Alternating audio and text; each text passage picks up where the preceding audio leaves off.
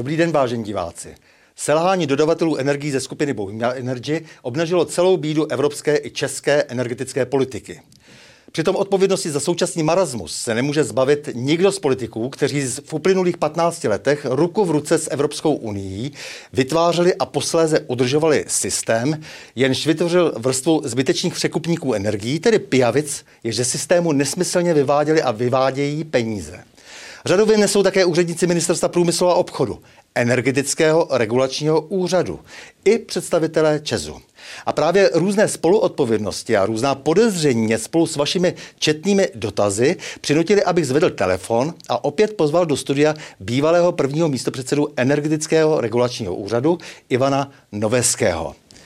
Vážený Ivane, co bys dělal ty, kdybys byl na místě šéfa energetického regulačního úřadu a přišel za tebou jakýsi člověk, který se jmenuje Jiří Písařík a je majitelem shodou okolností Bohemia Energy a říká, já končím a e, nechal na pospas vlastně čtvrtinu obyvatel této země, protože e, e, nejenom, že měla Bohemia Energy nasmlouváno 900 tisíc spotřebitelů, ale samozřejmě spotřebitelé také měli nějaké členy domácnosti. To znamená čtvrtina obyvatel České republiky, to už je tedy nějaká darda. Dobrý den všem, jsem rád, že jsi mě pozval.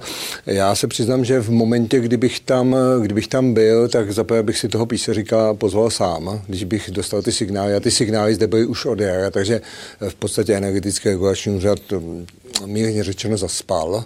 Jo. Navíc na to má energetický regulační úřad spoustu instrumentů, že jo. Protože on má mimo jiný taky odbor remitu, kdy ten odbor remitu eh, kontroluje velkou obchod trh, velkoobchodní trh energiemi, čili odbor mi tu dává informace.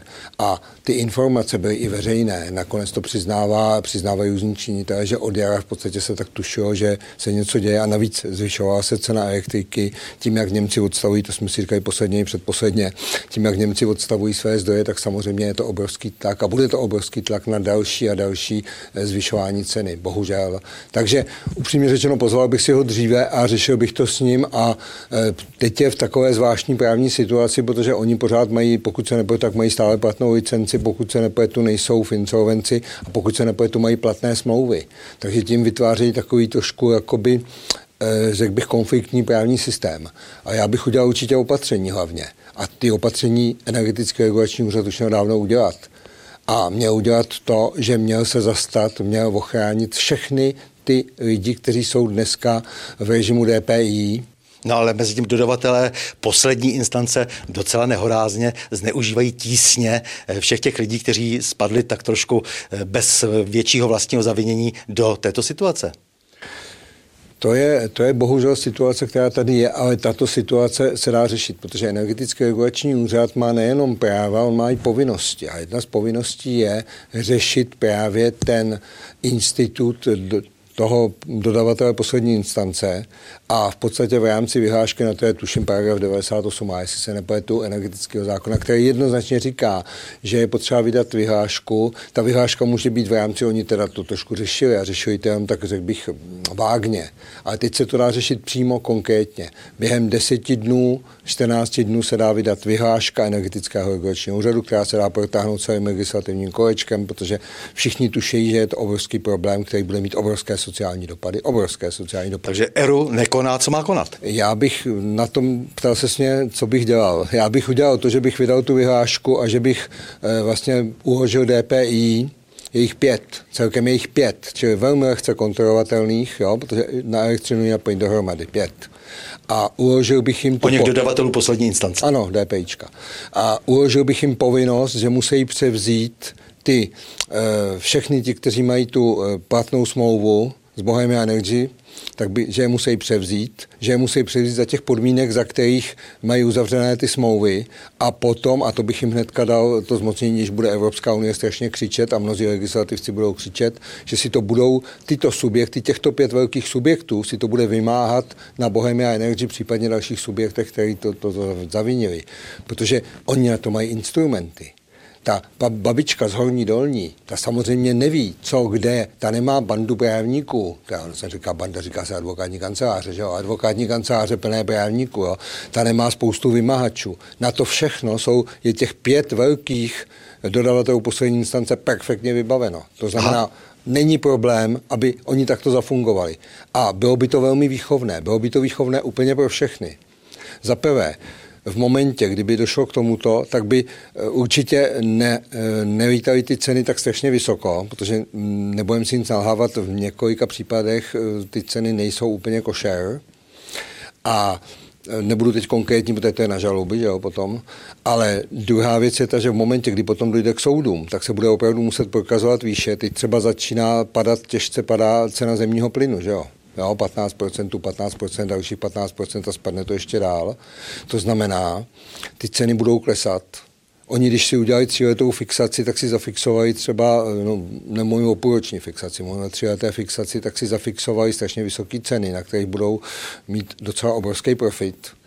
A já si myslím, že v tento moment by to bylo výchovný i tak, že těch pět velkých by si už do příště hlídalo, kdo jim v tom rajonu obchoduje a vě, když by věděli, že to na ně spadne ta povinnost, tak by si to secaka hlídali a pokud by neplnil energetický regulační úřad svoji povinnost a nehlídal by ten trh, tak sami ty velké subjekty by říkali, eh, energetický regulační úřade, Oni to nedělají, oni tam, tam je to nějaký divný. Dejte si na ně pozor, ať my potom zase do toho nespadneme. Takže místo toho, aby se dostali aspoň trošku na řetězti dodavatele poslední instance, eh, tak se to nechává všechno být Plynout. a mezi tím pobíhají po trhu různí lidé a říkají, že si vlastně můžou ti lidé, kteří se dostali do problému, které do značné míry zavinil i energetický regulační úřad, eh, takže si můžou půjčit peníze z bank. To je šílený, to je šílený. Zažil jsem teda, teda nebo respektive zaregistroval jsem teďka, dneska ráno jsem zaregistroval třeba, že některé města obce se snaží to řešit, ale tohle je primárně úkol státu. Tady se lhal stát, a teda bohužel energetický regulační úřad, eh, do jaké míry tam se ho ministerstvo průmyslu a obchodu, samozřejmě tam je ta legislativní povinnost, ale ten energetický regulační úřad to má přímo na starost. Takže se ještě bude do dalšího zadlužování těch lidí, kteří už toho mají tak dost eh, s tím, eh, co se stalo, aniž by byli jako liverováni. Já se děsím toho, že lidi vyjdou do ulic. Jo, protože ty lidi, když, když jako někdo dostane, když někdo dostane větší předpis záloh, než je jeho důchod, nebo než je jeho příjem, a teď ještě samozřejmě, kde má všechny ostatní potřeby, kde má jídlo, kde má cokoliv ostatního, tak v ten moment ten člověk je u zdi. A pokud ještě má na sobě nějaké exekuce, nebo pokud žije ze dne na den, což bohužel dneska spousta lidí tak to žije, tak ty lidi prostě, já se bojím sociální bouři, já to říkám zcela otevřeně. Máš ještě nějaká další řešení, která by se měla přijmout v nějaké velmi krátké době? Samozřejmě, okamžitě je potřeba, já nevím, proč obchodujeme, proč obchodujeme tu elektřinu, kterou máme, proč děláme to, co eh, spousta eh, okolních států nedělá, proč obchodujeme veškerou naše elektřinu na burze v Lipsku jako vůbec nechápu, protože na burze v Lipsku můžeme obchodovat nějaké přebytky, které zůstávají, ale proč my tam primárně máme vlastně veškerou elektřinu? Na jedna věc. burzu do Lipska nás kdysi zatáhl Martin Roman, šéf Česu, tolik opěvovaný jako filantrop. To je, tam je jeden problém. Ono, ty zastánci a ty zbožňovaté liberalismu si myslí, že to všechno vyřeší. On to bohužel všechno nevyřeší. A tady se jedná o přirozený monopol. A ten přirozený monopol tady je. Ty obchodníci, to je pouze, to jsou překupníci. Jestli tady dneska máme 455, když to vezmu včetně těch, který jo, za tu zemští mají asi 430 a dalších, já nevím, 20 nebo kolik je zhruba těch, co se uznali zvenku, jo, že dostali někde licenci třeba v Německu nebo já nevím, v Rakousku, to je jedno. Tak těch 455 překupníků nedělá nic jiného, že překupuje tu energii a samozřejmě na burze se spekuluje. To znamená, kdo to všechno zaplatí? Vždycky je to konečný spotřebitel. A tohle to je potřeba vymítit, protože já si myslím, že tohle je zbytečný. To je zbytečná mezivrstva, která se tam včlenila a která jenom zdražuje cenu. Protože pokud máme výrobní cenu, já nevím, 15 halířů za kWh nebo 25 halířů za kWh, záleží jak z kterého zdroje, tak přece není možné, aby ty lidi platili takové horentní částky. Ivana, já ti moc děkuji za rozhovor. Já doufám, že budeme v tom rozhovoru v podstatě příště pokračovat, eh, protože my musíme opravdu zjistit, co se všechno stalo a také se musí vyvodit nějaká osobní eh, politická odpovědnost a nejenom politická. Já si myslím, že to bude i na jinou odpovědnost. Takže moc děkuji a s vámi, milí diváci, se těším na další pokračování cyklu O čem se mlčí.